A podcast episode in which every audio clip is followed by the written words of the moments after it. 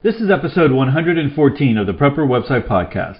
Today's articles are How to Choose the Best Tarp for Survival Shelters, 24 Prepping Items I Don't Spend Money On, and Preserving and Processing Herbs for Long-Term Storage and Use. Hey, I'm Todd Sepulveda, the editor of PrepperWebsite.com. This podcast is an audible version with some commentary of articles that have been posted on Prepper Website, a daily aggregator of preparedness information. These articles are some of the best that have been recently posted on PrepperWebsite.com. All article links and show information can be found on the PrepperWebsitePodcast.com. Let's go ahead and get started. Our first article comes to us from Survival Common Sense. And again, the title of the article is How to Choose the Best Tarp for Survival Shelters. And Leon has some great he puts out some good content, and short articles, not very lengthy, but good articles, and sometimes he has some great videos to go along with that. So let's get started on this one. Tarps can be really valuable survival tools, but what if your budget is limited and you need several that can effectively do the job? Here are some tarp materials that have worked for me. A thunderstorm heads your way, or you need shade from the blazing desert sun, or you're lost, the snow is deep, and a storm is blowing in. In any of these vastly different instances, a tarp may provide the best shelter available. Now, if money is no object, just go out and buy a nice lightweight nylon tarp with grommets from an outdoors store. But suppose your budget is limited, whose isn't, and you want the best shelter tarp available within your budget. Or possibly you're making multiple survival preparedness kits, need to economize but don't want to compromise on quality. Here's how to choose the best tarp to fit your survival needs and budget in order of expense. Visequeen or Tyvek. Visequeen is a plastic sheet material used for a variety of construction purposes. Tyvek is most commonly used as a moisture barrier between exterior walls and the siding by home builders. It generally comes in large industrial size rolls. In August 1976, I hiked the 225-mile John Muir Trail in California. My only shelter was a piece of 10-foot by 12-foot OPEC 4-mil thick Visequeen. Despite 9 continuous days of rain, the Visequeen kept me dry at night and during frequent afternoon showers. My reason for using Visequeen were simple. I had to cut weight, didn't have a tent, and couldn't afford to buy anything else. The following year, I did a 14-day solo backpack through the Thoroughfare Creek area of the Yellowstone backcountry. That same piece of Visequeen was my only shelter, and again, it worked well. Visequeen is cheap and durable. You can get a piece big enough to make a tarp shelter for under $5. Don't buy a clear or opaque piece if you anticipate possibly needing it for shade. Tyvek is also inexpensive and may be free if you know a building contractor. Check out dumpsters at a construction site. You may find, as I did last year, a partial roll that was tossed when the job was done. The disadvantage is that Tyvek is somewhat stiff and noisy when new. A few rain showers or a wash cycle in a washing machine will take out much of that noise. Neither of these products come with grommets, so you'll have to think about improvising fastenings before you actually need to use the tarp. The standard plastic tarp. The ubiquitous blue or green, brown, silver, or whatever plastic tarp has its own cult following, and I'm one of them. I carry several of different sizes in my car and have used them in conjunction with everything from changing a tire to covering a seat to protect it from a muddy dog. I've slept under the plastic tarps in the snow, rain, and blazing sun. A blue tarp can be slung over a picnic table to make a rainy campout more fun. It can also provide shade from the heat of the midday sun. Plastic tarps generally have grommets in the corners and sides, making for easier pitching. They can be ridiculously cheap, and I usually pick up an extra 8x10 or 10x12 when I catch a sale. A 12x16 is an incredibly useful size. Even if I don't need another, you just never know when somebody might. I gave one tarp away to a homeless guy on a corner with a sign that said he needed camping gear. Nylon. There is a dedicated group of outdoors people who prefer a tarp over all the other types of portable shelters. These folks are looking for lightweight and a compact package. That's understandable. Some of the high-end nylon tarps weigh a few ounces. A tarp may be the best covering for a quick snow-drenched shelter or for making a refuge from driving rain. These lightweight tarps can be spendy with high-end grommets and reinforced material. I own several, and the lightweight and compact size make them really handy. My emergency gear pack and 10 essentials pack both have nylon tarps in them. Dedicated shelter tarp. These tarp shelters are essentially tents without mosquito netting and are designed to work with poles and stakes and are pre-cut to a specific design. These range from the latest high-tech designs to the classic Plains Indian teepee. The design of a dedicated tarp shelter should be chosen to fit your need and the area you anticipate using it in. A shelter tarp that will be used in the North Woods in the summer could be a miserable choice if the mosquitoes, black flies, and no-see-ums are out in force. On the other hand, the ability to warm a shelter with a campfire on a cold, windy day could be really nice. A word of caution. Tarp shelters are not mosquito or snake-proof. If you camp where there are crawly things that bite, get a snake-proof tent or a jungle hammock. Choose all your survival gear with care. All right, so like I said, short article there. If you have a Harbor Freight, there's a lot of links here and links that will go to Amazon for all the different tarps and stuff and things that Leon is recommending. If you have a Harbor Freight, every once in a while they run those sales, and they'll have like an 8x10 really cheap for like $2.99, $3.99. There was a while there I had a whole stack of them. I've gone through them and using them for different things or whatever, kind of like what Leon was talking about.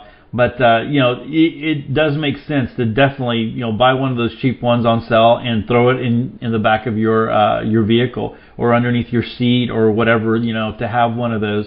But, the tarp is great. And then not only that, but being able to make different configurations of shelters with tarps, I think is something that everyone should know, right? Leon has this great picture at the very, very top where he has his tents.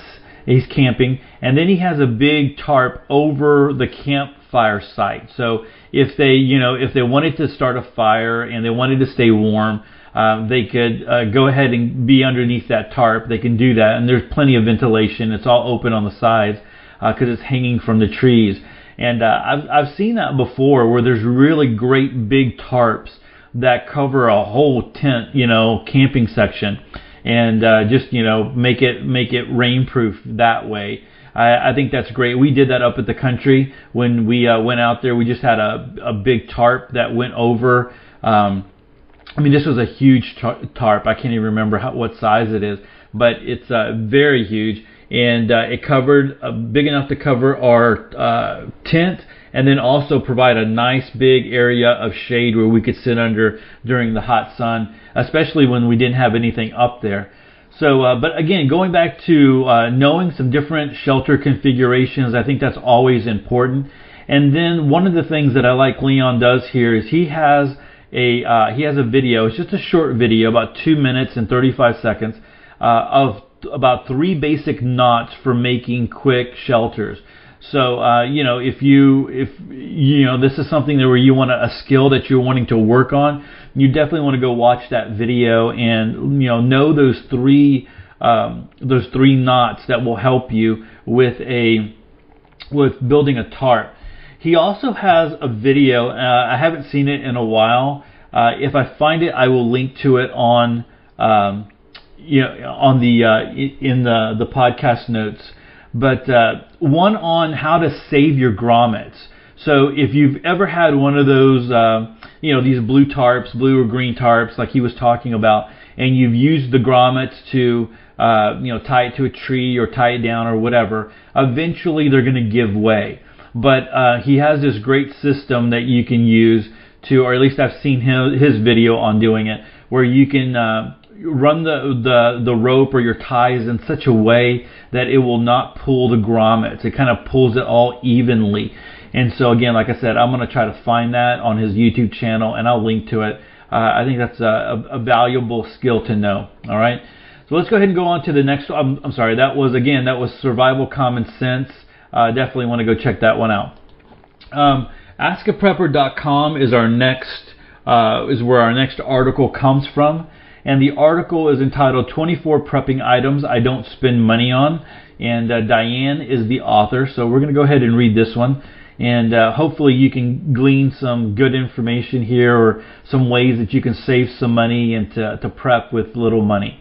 So here we go. Prepping is difficult when you have very little extra money, and I've been living that reality for a few years. Initially, when hard times hit, we pulled back on prepping and began living off some of our stores. I admit that having a food supply really helped us, but eventually our supplies dwindled and we realized that we had to turn the situation around. We had to start increasing our stores again. When this realization hit, I nearly panicked. We had used most of our food stores just trying to survive from paycheck to paycheck, and I had no money to replace them. The only way was to stockpile what I could find for free. The first realization you come to is that prepping is a frugal way of life, or at least it can be. To prep for free, you need to decide that you will never waste what you can save. Sometimes this is difficult, but with an organized plan, you can do it. Food for survival. Let's start by discussing your food preps. If you decide to use every bit of food, never wasting any, you will save on your food budget. But most people don't want to eat the same foods every night until it is gone. My old habit was to eat leftovers until we tired of it. Then it eventually got thrown away or fed to the family dog. I realized that my leftovers were free food for my survival stockpile. Here are just a few of the ways I make this work for me. Dehydrate all leftover rice, pasta, and beans. We rarely eat these leftovers, and they work wonderfully well as dehydrated meals.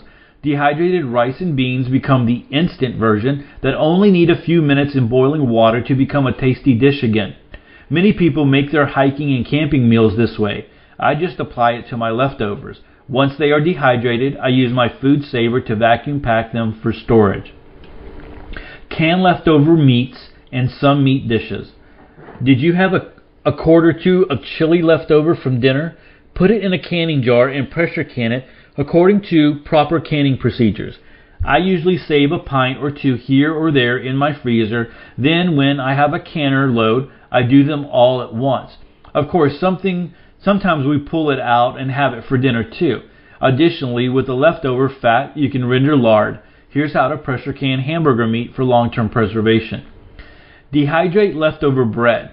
In my area, local food pantries give away a lot of bread. I take what I can use, and extra are dehydrated and turned into instant stuffing mix. You will find recipes for stuffing mix with a simple Google request. Experiment and find one your family likes. I use my Food Saver to create single meal stuffing mixes. I also attended a couponing class to learn the secrets of getting food for free. I became good at it and am able to score quite a bit of free food. I've gotten pancake mix, cornbread mix, muffin mix, lots of free pasta, some frozen foods, and lots more.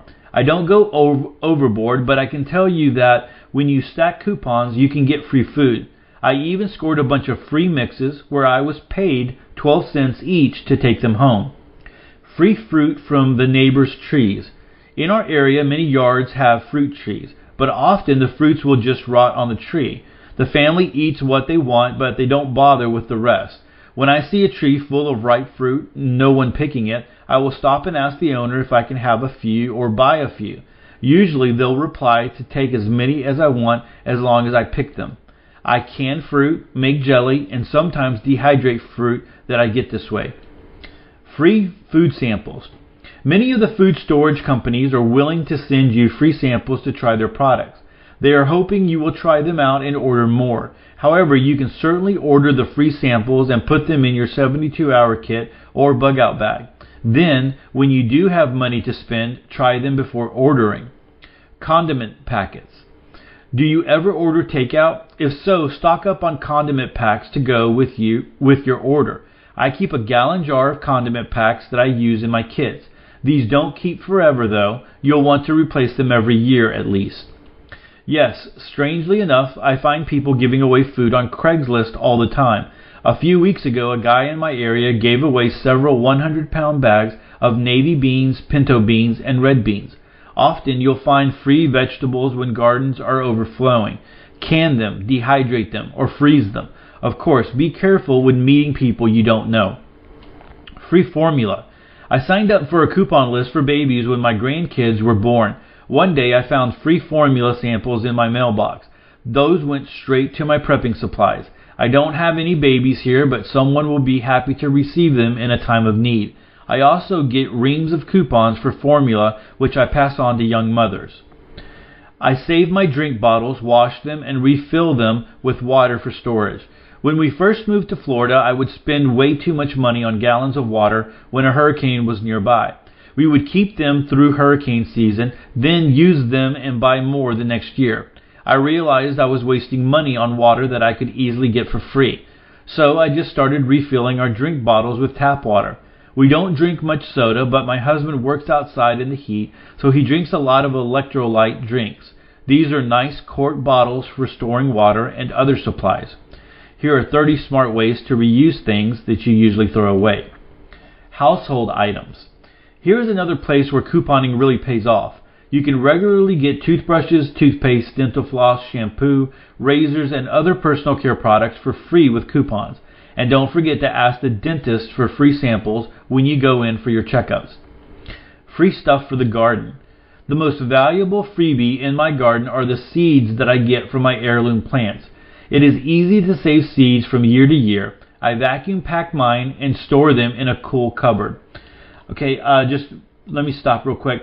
I don't know if vacuum packing is the best idea because you're sucking out all the air, and I think that just from whatever I remember reading and listening to people talk and even maybe podcasts that I've listened to, I believe you want to keep them, you know, in a place where they'll still be able to have access to air. So, you know, I might be wrong on that. If I'm wrong, if somebody has information on that, please chime in, and I'll, you know, drop that information on the next podcast or even next week. But yeah, I'm not sure about vacuum packing. At least I don't vacuum pack mine that I store. You know, I just keep them in a brown plastic bag or brown paper bag. Sorry. All right, continuing on. Free plants grown from roots or your kitchen vegetables. We live in Florida, so we have a long growing season. I plant the tops of pineapples, root my celery, and regrow it. There are lots of vegetables that can be planted this way. One lady near me simply replants either the roots or seeds from everything they eat. She has a thriving hydroponics garden combined with quite a few fruit trees. Free plants from neighbors who have extra. Most herbs outgrow their space quickly and you end up dividing them. Ask your neighbors for roots or cuttings from herbs, medicinal plants, and edibles that you might enjoy. And of course, share your own excess. Free compost and mulch. Often you will be able to score free compost and mulch from your county or from tree trimmers in your area. You need to be careful about these items, however. I found that they are sometimes full of insects and other pests. Pine cones for fire starters.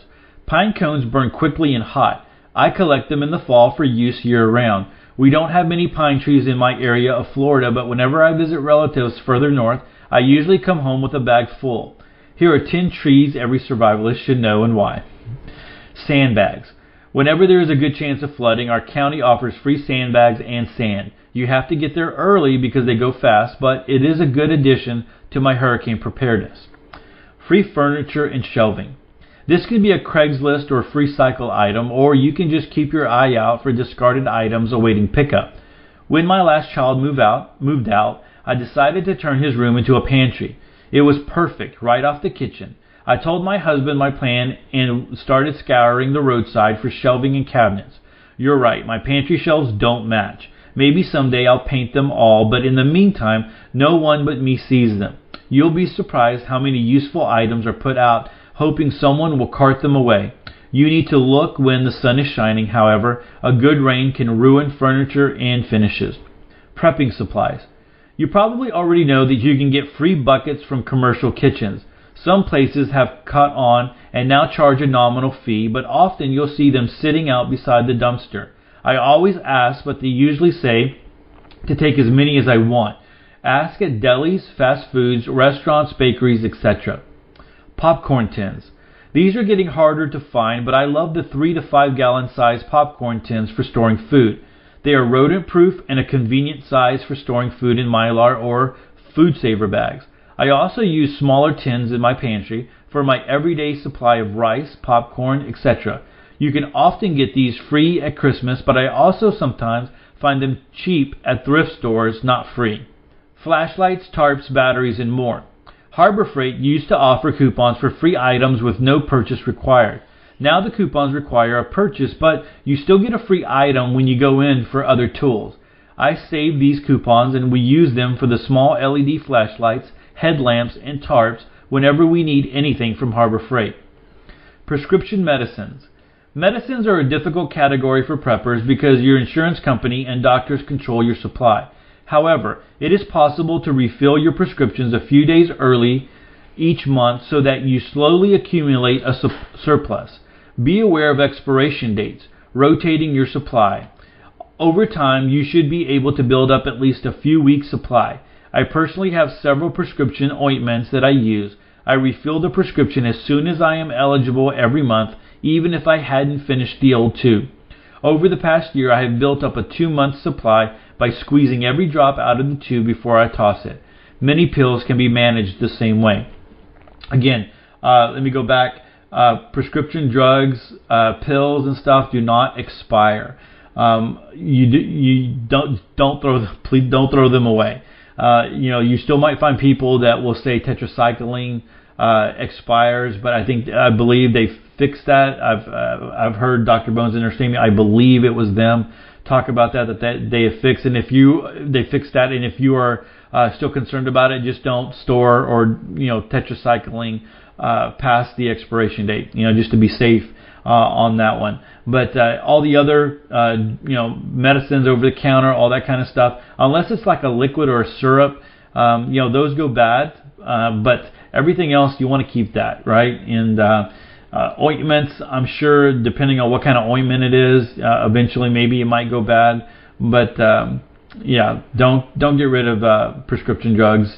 Hold on to those. Not only that, there's been reports that our water supply is so polluted because people flush old prescriptions down the drain, and so they flush them down the toilet, and then it winds up back into the water supply, and so it's just not safe. So 2 good reasons there to hold on to them.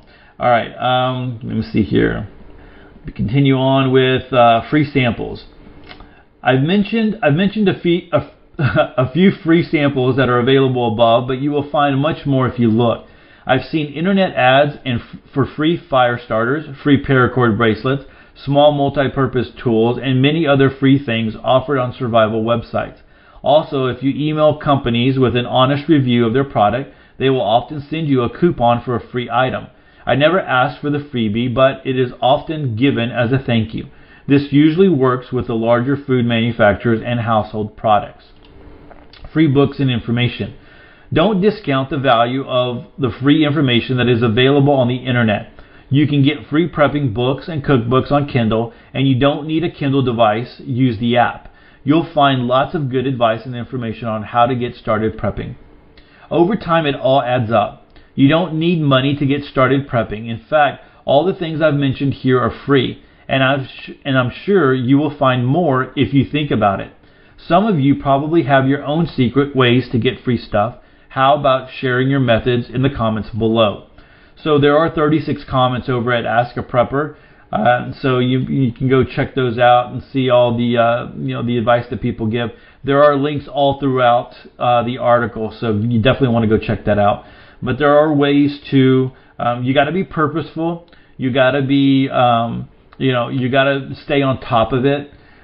You got to almost be, form these habits of working through these things over and over again, and make sure that the time that you're spending on them isn't so much time that it doesn't become valuable for you. But there are ways to get free items and to stock up and those kinds of things. So, some advice, take 1 or 2 or 3 of these or all of them at your liking and try them out, see what you come up with as you're prepping out there and trying to save some money.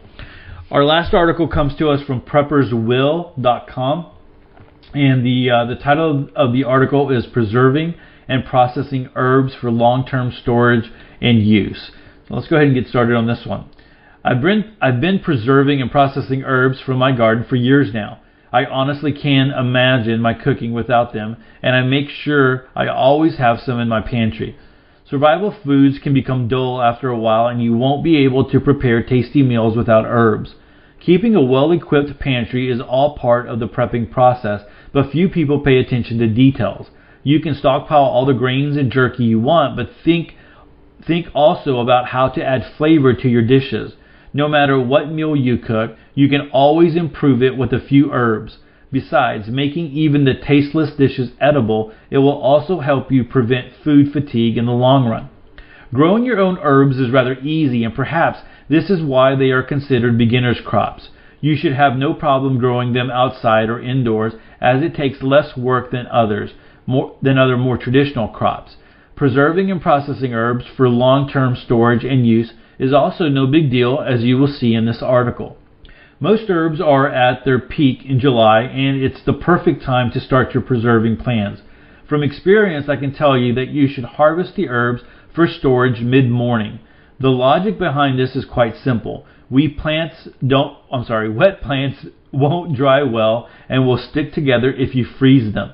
This is why you need to wait for the dew to dry and let the sun help you. Make sure you harvest all your leaf herbs before they flower, otherwise they become tougher and begin to lose flavor. As for flowers, the buds need to be harvested just before the buds open fully. When harvesting seeds, here's a trick I've learned. Tap the seed head, and if the first seeds fall loose, cut the pods and get them indoors. Your evergreen herbs, especially the ones grown in pots, can be harvested fresh all year round. There should be no need for preserving and processing herbs as such, unless you have large crops and you want to avoid waste. Another advice I can share with you is to avoid taking more than a third of the leaves from perennials. Harvest leaves from healthy plants only, and take the opportunity to prune the plants while you're at it. Methods of preserving and processing herbs. Freezing herbs. This is a method I've used for preserving soft-leaved herbs such as basil, parsley, and chives. It's a simple method that doesn't require blanching. You just need to place the leaves or sprigs into plastic tubs. If the leaves are dry and you won't compact them, they shouldn't stick together. You will be able to take out what you need and crumble them in your cooking pot. Another method of preserving and processing herbs which involves freezing is to pack them in ice cube trays. You will need to chop the herbs and pack them into the gaps of an ice cube tray. Top them with water and let them freeze for a few hours. Once the cubes are frozen solid, remove them from the tray and place them into a plastic bag. Stack your freezer with as many plastic bags as you would need. Drying herbs. When it comes to preserving and processing herbs, drying is the preferred method for many. It's a simple method that allows you to preserve your herbs for a long time. You also don't need expensive equipment to do it, and you could improvise a drying rack or use your oven. If you want to try this method, remember to dry each type of herb separately because they will taint one another. A good airflow is needed, and you should keep in mind that different leaves dry at different rates. When drying herbs, separate large leaved herbs into individual leaves and small leaved herbs into small sprigs. To retain the flavor of herbs, you need to dry them as quickly as possible, and this is why some people prefer to use a food dehydrator. Regardless of the method you plan on using, you should know that the herbs are ready when the leaves are brittle enough to crumble. The first pioneers used to hang the herbs up in loose bunches in a warm, dry, and airy place, and it worked just fine for them. I often use this method when I don't have the time to do otherwise. Just remember that you need good airflow or your herbs will go musty. In my experience, oregano and its kin dry well, just like thyme, mint, low veg, lemon balm, and savory. Fragile herbs such as fennel, dill, and chives can be dried as well, but retain little flavor. I've also dried parsley and basil, but I'm not particularly fond of the results or the culinary merits. Oils and vinegars. This is a method of preserving and processing herbs that I've learned from my mother, which is part Italian. Herb oil, Herb oils and vinegars retain the flavor of summer herbs, and you can preserve the flavors for many years.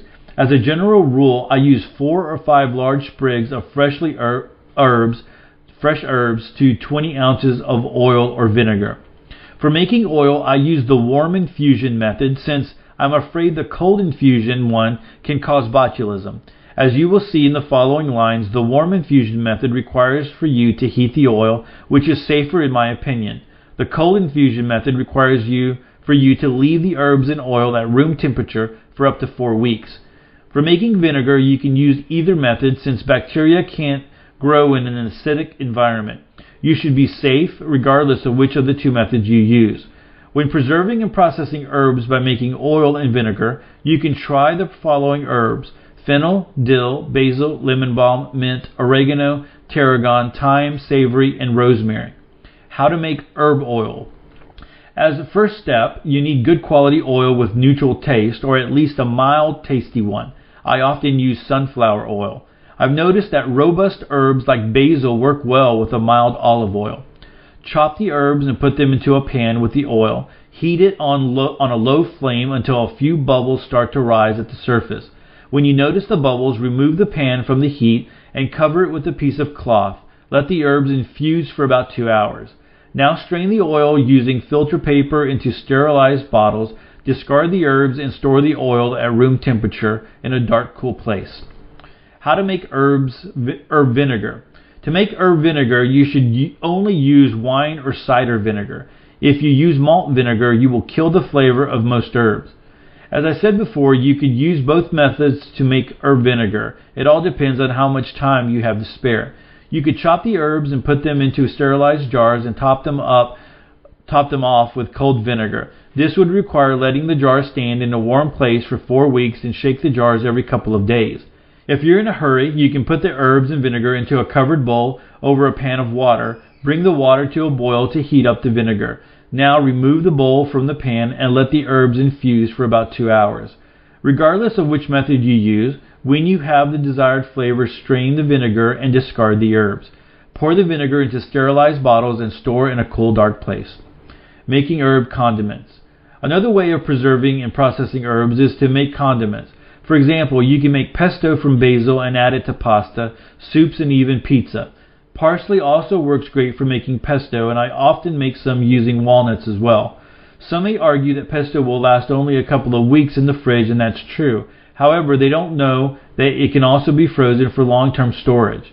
Using pesto ice cubes is one of my methods of preserving this tasty condiment for long periods of time. Another way to make herb condiments is to make herb sauce, or glorified herb vinegar, how my husband calls it. I often make mint, sage, thyme, or rosemary sauce, and it can be diluted with water or vinegar as needed.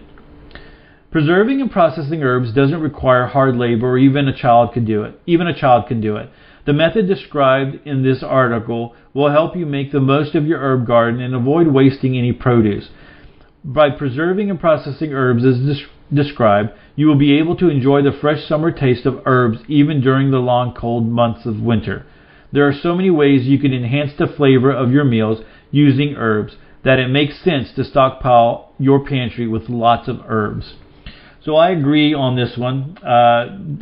There's one comment here, and let's see, one comment. Not a lot of links in this article. A few links here that you can go check out, but. You know, one of the things too is, I think everyone should have some herbs. You should try it out. And, the ones that you would use. And if anything, like if you like tea, you should you probably should go get a peppermint, plant, and you can put that in a pot and just cut off what you need, and that sucker will grow if you take care of it, if you water it.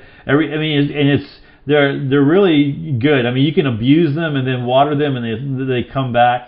But it's peppermint is one of those good ones where you can make tea if you want to make tea, and there's a lot of medicinal benefits from that. But then just dehydrating these and taking care of these, I think it's a great idea. Growing herbs is one of those no-brainers. It's easy to do, and something that definitely is a good benefit, especially when you get into some that have, you could do both, like, or medicinal, and also you can use them for other purposes. I have some lavender right now that I love the smell of it. It's just great. I love going out there and smelling it. And then peppermint. I just rub my hand. Just being in the garden, you can rub your hands on it, and then that smell just kind of stays on your hand, and just love the way that smells. So hopefully, if you're not gardening, or even if you're not trying your hand at a few herbs, hopefully you will, because it's a good thing to do, and good way to kind of practice gardening. Maybe even if you're in an apartment, maybe that's all you can do. That's something that you can try, definitely. All right, so that's it for the podcast. I hope you're enjoying it. If you get a chance, come by the website.